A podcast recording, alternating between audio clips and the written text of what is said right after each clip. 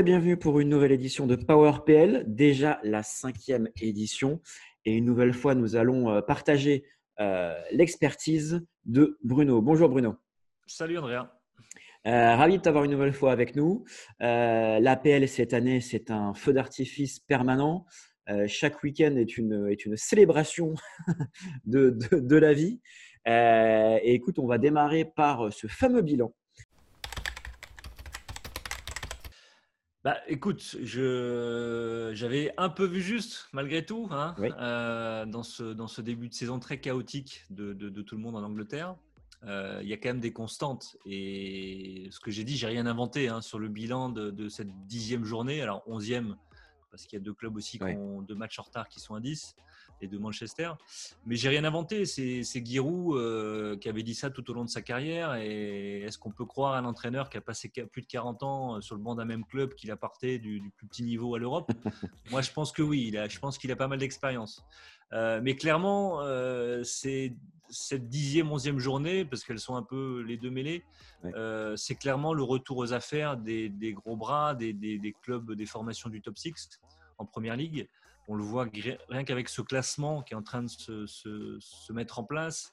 Euh, on a, euh, alors il y a Southampton qui est un peu et Leicester qui sont un peu en trouble fête, mhm. euh, mais les gros sont là, en dehors d'Arsenal qui est vraiment le seul club à la traîne. Tous les gros sont là, avec Tottenham et Liverpool en tête. Donc Liverpool qui est quand même le champion en titre, donc qui est au sommet après après en journée. les deux Manchester qui sont certes un peu en retrait, euh, ont un match en moins, euh, donc ils peuvent revenir dans le haut du panier. Chelsea, euh, il y a deux points seulement des équipes de tête. Leicester a seulement trois points. Donc on est un peu dans de la normalité de, de ce qu'on pouvait espérer. Et encore une fois, je trouve que ce, cette barre, ce stade des 10-11 journées, ça permet de relativiser parfois tout ce qu'on a dit sur, les, sur ce, ces deux, trois premiers mois de saison. je pense par exemple à Manchester City on a pu être critique avec Guardiola et en final, avec un match en retard, il peut revenir euh, coller aux équipes de tête et encore plus pour Manchester United euh, et Solskjaer qu'on critique euh, semaine après semaine. Et au final, on s'aperçoit qu'il fait une meilleure saison que la saison passée, que pareil avec ce match en retard, il serait à quoi deux ou trois points de, des équipes de tête.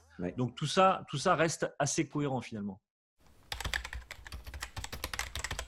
Décevante, non. Moi, ce, moi, ce qui me encore une fois, ce qui m'intéressait dans ce stade-là de la 10e, 11e journée, euh, on était quand même, je le rappelle toujours, hein, mais dans une saison à caractère très exceptionnel. Et je pense que c'est important de le dire parce que ça vraiment, ça, ça explique ce qui s'est passé depuis le début de la saison avec des préparations disparates, avec des clubs qui n'ont pas repris au même moment, les deux Manchester qui ont joué l'Europe au mois d'août, euh, Liverpool et Arsenal qui ont dû reprendre plus tôt avec le Community Shield, euh, Chelsea et Tottenham qui sont les deux équipes qui finalement ont eu le plus de temps de préparation.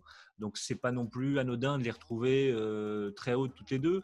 Et puis il y a aussi un juste retour des choses, un peu d'ordre en tout cas, parce qu'on voit Everton qui est rentré dans le rang, euh, qui était un peu euh, la belle surprise de tout début de saison. Et comme toujours, il, rentre dans le rang, un petit peu décevant finalement. Euh, Arsenal est toujours aussi naïf défensivement, ça, ça n'a pas changé.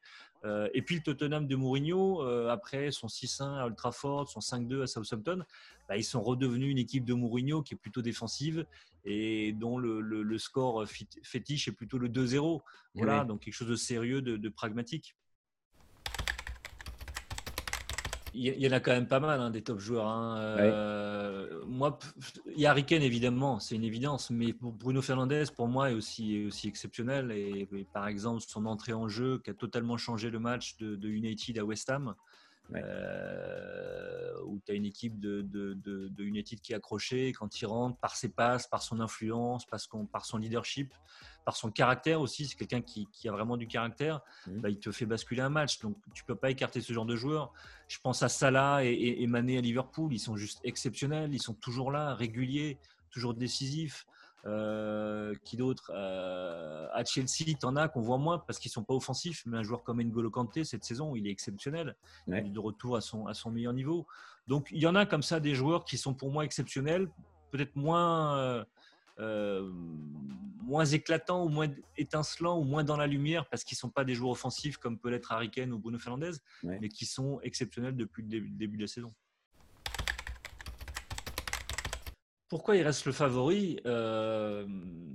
Parce que là aussi, il y a eu un, quelque part un, une remise à plat ou un retour des choses un peu plus à la normale. Euh, on a débuté la saison avec un Liverpool qui était chahuté, ballotté. Il y a eu cette victoire 4-3 euh, face à Leeds à Anfield dans la première journée. Cette défaite complètement inexplicable de 7-2 à Aston Villa. Mm. Euh, et, on sentait bien que ce n'était pas le Liverpool qu'on connaissait des deux dernières saisons. et que quelque part, il n'y avait aucune raison que, que, Liverpool passe complètement au travers cette saison. Euh, champion d'Europe, champion d'Angleterre dans, dans, la foulée. Ils étaient méconnaissables lors, du Community Shield. Et, et, en fait, ce qu'on voit aujourd'hui, depuis quelques semaines, euh, c'est très impressionnant. Les victoires contre Leicester, contre Wolverhampton euh, le week-end dernier, mais on a retrouvé le Liverpool très, très compliqué à jouer, très solide défensivement, impressionnant offensivement avec ses talents individuels. Euh, et puis quand on regarde un peu dans le rétro de, des résultats face aux équipes fortes, cette saison, ils ont, ils ont rapporté un match nul de Manchester City. Ils ont battu Chelsea, Arsenal et Leicester en étant à chaque fois bien au-dessus de, de, leur adversaire. Donc pour moi, c'est le symbole d'une équipe qui est, qui est, dans la continuité de ces deux dernières saisons, euh, qui est solide. Et puis surtout, il faut le rappeler, dans des conditions euh, particulières. Depuis, il y a eu la blessure de Van Dyke et beaucoup d'autres qui se sont enchaînés derrière. Et par exemple, pour ne prendre que ce Van Dijk, qui est un peu le symbole de la réussite de Liverpool ces deux dernières saisons, qui a apporté cette solidité, euh, depuis sa blessure, Liverpool n'a concédé que 4 buts en 6 matchs de Première Ligue. Donc, c'est pas beaucoup. Euh, si on ajoute la Ligue des Champions, c'est même 6 matchs sur 11 sans prendre de but. Donc ça veut dire que Liverpool, même sans son, son, son, patron de la défense, est tout aussi solide. Et on le voit dans son équipe on le voit qu'il y a cette épine dorsale qui, malgré tout, arrive à tenir la baraque. On a la charnière Matip-Fabinho qui est tout à fait solide. On a Trent Alexander-Arnold qui est revenu, qui est toujours aussi décisif. Robertson qui, en l'absence de Alexander-Arnold, était important aussi. Le milieu de terrain, on a les valeurs sûres avec Anderson et Wijnaldum. Euh, et puis devant, on a ces deux individualités qui sont Mané et Salah, qui sont depuis maintenant 3-4 ans, mais juste exceptionnels. Euh, il y a très peu de matchs où ils passent au travers. Et même quand il y a la concurrence d'un joueur comme Diogo Jota, eh ben, ils refont surface et ils sont à nouveau décisifs. On l'a vu avec Salah contre Wolverhampton. Et, et, voilà, c'est juste exceptionnel. Et en plus de tout ça, Klopp en a profité pour ajouter des. Enfin, ajouter, il n'a pas eu le choix, mais du coup, il en a profité pour donner du temps de jeu à des, à des, à des jeunes, avec Curtin Jones ou Nico Williams. Et ces jeunes-là ont pris de, l'expérience et vont apporter tout au long de la saison parce qu'on saura le jour où, euh, euh, Trent Alexander n'est pas disponible, bah, il aura quelqu'un, il aura une solution pour jouer arrière droit, ce qu'il n'avait peut-être pas forcément avant. Bah, ce Liverpool-Tottenham, il est extrêmement alléchant, euh, évidemment. Déjà parce que c'est les deux équipes qui sont en tête du championnat à l'heure actuelle, parce que avec des qualités différentes, c'est les deux équipes qui paraissent les plus solides, les plus équilibrées.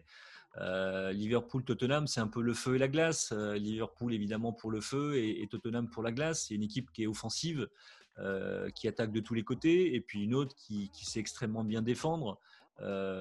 très défensive, parfois on pourrait penser un peu négative, mais son collectif est sublimé par des talents comme Harry Kane et, Young Minson. et clairement, c'est une opposition de style qu'on a envie de voir. Et hum, moi, quelque part, ça me fait penser un peu au, Liverpool-Chelsea euh, de 2014, euh, en toute fin de saison, où Liverpool jouait le titre et où Chelsea était venu jouer, notamment le Chelsea de Mourinho, était venu jouer un vilain tour euh, aux Reds à Anfield.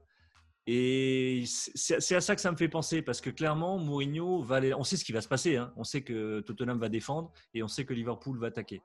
Euh, et le, plus important de son de match, c'est ne pas euh, sortir de son équilibre. Et à cette époque-là, en 2014, euh, Liverpool avait été un peu gagné, je trouve, par l'arrogance et, avait été beaucoup trop déséquilibré pour ce genre de rencontre. Donc, je ne pense pas que Klopp fera la même erreur, mais en tout cas, ça me renvoie à cette image-là. Pour ce qui est de ce, de ce Tottenham et de ce nouveau Mourinho, oui c'est quelque chose qu'on entend pas mal depuis, euh, depuis le début de la saison et depuis surtout maintenant quelques semaines que, que, Mourinho a installé cette équipe de Tottenham en tête du championnat. Euh, moi, personnellement, je n'y crois pas. Parce que c'est une expression qu'on a souvent entendue à chaque fois qu'il est passé par un nouveau club. Quand il est revenu à Chelsea en, 2013, on avait déjà entendu ça. Euh, lui-même s'était surnommé The Happy One. le, Mourinho heureux, on va dire. à Manchester United, c'est pareil. Soi-disant, il avait changé, appris de ses erreurs. il était plus souriant. Et puis, quand les choses avaient mal tourné, il était redevenu un peu plus crispé, un peu plus négatif, un peu plus agressif. Et il se passera exactement la même chose avec Tottenham. La seule différence, c'est qu'aujourd'hui, ce qu'il est en train de réaliser, notamment cette approche défensive, eh ben, elle est sublimée parce, parce que son équipe gagne et parce que son équipe est capable d'accepter cet aspect très défensif. Parce que pendant 5-6 ans avec Mauricio Pochettino, c'était flamboyant, c'était offensif, c'était ambitieux, mais ils n'ont gagné aucun trophée. Et c'est à peu près, allez, à 60-70%, c'est à peu près le même groupe. Et ces joueurs-là, ils veulent gagner. Harry Kane, il veut gagner des trophées à un moment donné. Il a 27 ans, il faut qu'il gagne des trophées, il faut qu'il étoffe son palmarès. Et ils sont en train de se dire que peut-être Mourinho est capable d'aller leur chercher des, trophées en, les faisant jouer de cette manière-là. Mais voilà, et c'est marrant parce que le Tottenham de Mourinho, ou le nouveau Mourinho de ce Tottenham, on l'a vu évoluer cette saison. En début de saison, euh, Tottenham va gagner 6-1 à Old Trafford. Ils vont gagner 5-2 à Southampton. C'est un Tottenham très offensif, magnifique. Euh, et puis quand les, les choses ont redevenu, sont redevenues un peu plus sérieuses, on a revu le, Tottenham du vrai Mourinho, défensif. Contre Manchester City, il fait un plan exceptionnel, il gagne 2-0, ils ont totalement dominé euh, tactiquement ce, match. Euh, à Chelsea, c'est pareil, il va jouer à Stamford Bridge, il y va jouer pour, pour chercher le match nul et exploiter peut-être une erreur de son adversaire. Il revient avec un 0-0. Contre Arsenal, même chose. Contre Arsenal, une équipe qui est en, grande difficulté, il termine le match avec 31% de possession à domicile. Moi, je veux bien qu'on parle de nouveau Mourinho. Mais non, c'est exactement la même chose qu'on a vu à Manchester United, qu'on a vu à l'Inter. Il est défensif, il exploite les erreurs de, son, adversaire et il a fait exactement ça face à l'Arsenal d'Arteta. Moi, je, pense que dans les gènes de cette équipe, il y a encore un peu de Pochettino. Et ils ont les armes, effectivement, offensives, en tout cas, pour exister.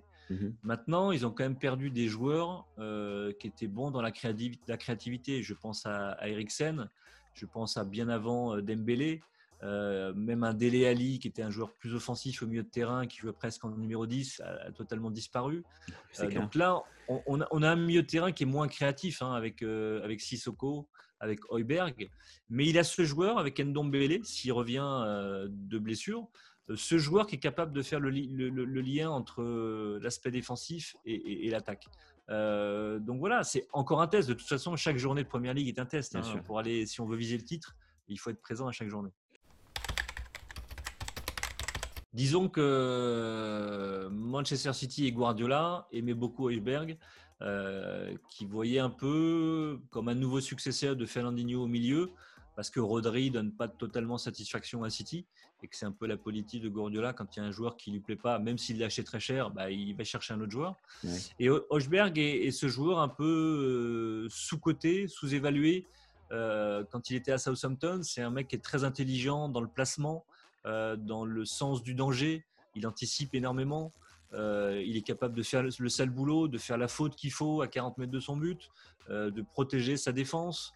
Euh, c'est quelqu'un qui est un peu multitâche, euh, qui est très intelligent. C'est un petit peu, euh, il est aujourd'hui à Mourinho ce que Matic était à Mourinho lors de son deuxième passage à, Chelsea et lors de son passage à, Manchester United. Et juste pour terminer sur Tottenham, c'est vrai que tu, citais Dele Alli et Eriksen. Honnêtement, on a, on a quasiment oublié. Dele Alli parce que, parce que Dele Alli. et, enfin, Dele Alli versus Mourinho. Et Eriksen, c'est vrai que ce qui se passe à, l'Inter, c'est une catastrophe pour un tel joueur aussi, aussi sublime, aussi délicieux, aussi brillant. Euh, et c'est vrai qu'on l'avait presque oublié. Et maintenant, à l'Inter, voilà, il rentre à la, soit la 90e, soit la 91e. Voilà. Eriksen, c'est l'histoire du joueur qui voulait partir de Tottenham, qui est parti au plus mauvais moment, c'est-à-dire en janvier, et qui n'est pas parti dans le bon club parce que l'Inter et l'Inter en plus de compter, c'était clairement pas fait pour lui et que lui secrètement il rêvait du Real Madrid. Moi, je continue de penser que c'est peut-être un joueur qui ferait du bien au milieu de terrain du Real Madrid.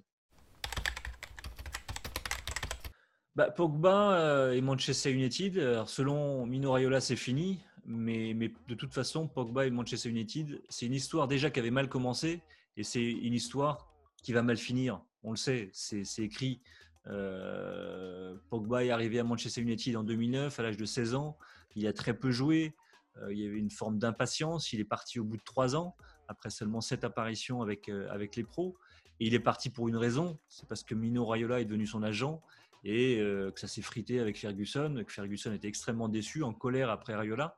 Euh, il y a cette déclaration de, Ferguson qu'il a déclarée il y a quelques années, euh, quand on lui a posé l'explication du cas Pogba à, United. Il a juste dit, il a dit, il a juste un mauvais agent euh, et tu biperas un sac à hmm, et ça en dit long sur, sur la relation entre United et, Pogba à travers cet agent. il est revenu quatre ans plus tard à United par la grande porte avec un transfert, un transfert qui a coûté très cher. À l'époque, c'était le, transfert le plus élevé, 105 millions d'euros. Mhm. Euh, et quatre ans après, un peu plus de quatre ans après, il faut se poser la question est-ce que Pogba a été à la hauteur de l'investissement euh, consenti par Manchester United? Moi, personnellement, je ne pense pas. On ne peut pas se contenter de, un mois, de deux mois, aller par saison maximum, de, bonnes performances euh, par saison. C'est pas possible on attend beaucoup plus de, Pogba. Et aujourd'hui, la déception, est-ce que c'est Manchester United ou est-ce que c'est Pogba? Pour moi, c'est Pogba. C'est mhm. lui qui n'a pas euh, tenu son, rang. Et il suffit de voir son bilan. Il est à 177 matchs sous le maillot de Manchester United euh, pour 34 buts et 35 passes décisives. C'est correct, mhm. mais sur les performances, c'est pas assez. Quand on voit un Bruno Fernandes qui est arrivé depuis le mois de janvier, il a 38 matchs, 22 buts, 14 passes décisives. C'est qu'il est quasiment impliqué euh, sur un but chaque match. Et, c'est ça dont, on attendait de Pogba, qui est certes un peu moins offensif que Bruno Fernandez, mais qui devait être celui qui, allait prendre le, jeu en main. C'est en tout cas ce qu'avait ce dit Mourinho quand Pogba était arrivé. Il allait lui donner les clés du camion et que c'était à Pogba de, de s'imposer, de euh, justifier en fait le grand joueur qui pensait être à la sortie de la Juve et le grand joueur qui pensait être quand il est parti de Manchester United en, 2012. Et, voilà, malheureusement, le bilan est, décevant. Et, et, ce qui se passe avec Mino Raiola, franchement, quand on, c'est pas la première fois déjà que Raiola fait ça depuis que Pogba est arrivé à United, c'est quasiment tous les ans la même chose. On rappellera quand même à Mino Raiola que Pogba a un contrat euh, jusqu'en 2022, mhm. donc il n'est pas en fin de contrat à la fin de la saison. Il va falloir qu'il y ait des offres euh, pour venir chercher Pogba. Euh, et puis surtout le timing. À la veille d'un match capital pour l'avenir du club en Ligue des Champions, pour une qualification pour les huitièmes, c'est pas sérieux. Ça veut dire que cet agent-là ne travaillait pas pour le bien de, de, Pogba et de Manchester United.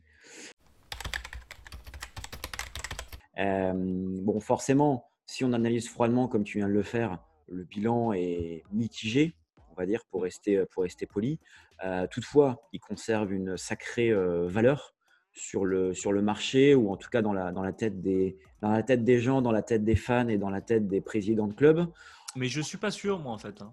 D'accord. Je, sais que je, je pense que c'est quelque chose, une idée euh, reçue que fait circuler Mino Raiola. La mhm. question, elle est simple. Ça fait à peu près deux, allez, deux bonnes années euh, que Pogba veut partir quasiment à chaque mercato. Combien d'offres a reçu Manchester United pour ce joueur? Zéro. Très vrai. C'est-à-dire qu'il n'y a aucun club, il y a aucun club qui est venu frapper à la porte qui dit moi je suis prêt à proposer ça. Et on a parlé du Real Madrid, aucune offre. C'était Zidane qui le voulait, Florentino Pérez ne veut pas en entendre parler. Euh, on parle de la Juve. La Juve n'a pas les moyens aujourd'hui, et comme depuis deux ans, de s'offrir le retour de Paul Pogba. Ça coûterait beaucoup trop cher, ils ont des finances euh, dans le rouge. Et à part ça, qui est capable de. Peut-être le PSG, oui, mais est-ce que le PSG a envie de Pogba? Est-ce que Pogba a envie du PSG Je ne suis pas sûr. Donc voilà, au final, il reste plus grand-chose hein, pour, pour euh, trouver une porte de, une issue de secours à, Paul Pogba. Euh, très cool. Bah, écoute, merci beaucoup pour euh, tous ces éléments concernant le bilan, concernant Liverpool, Mourinho et Pogba.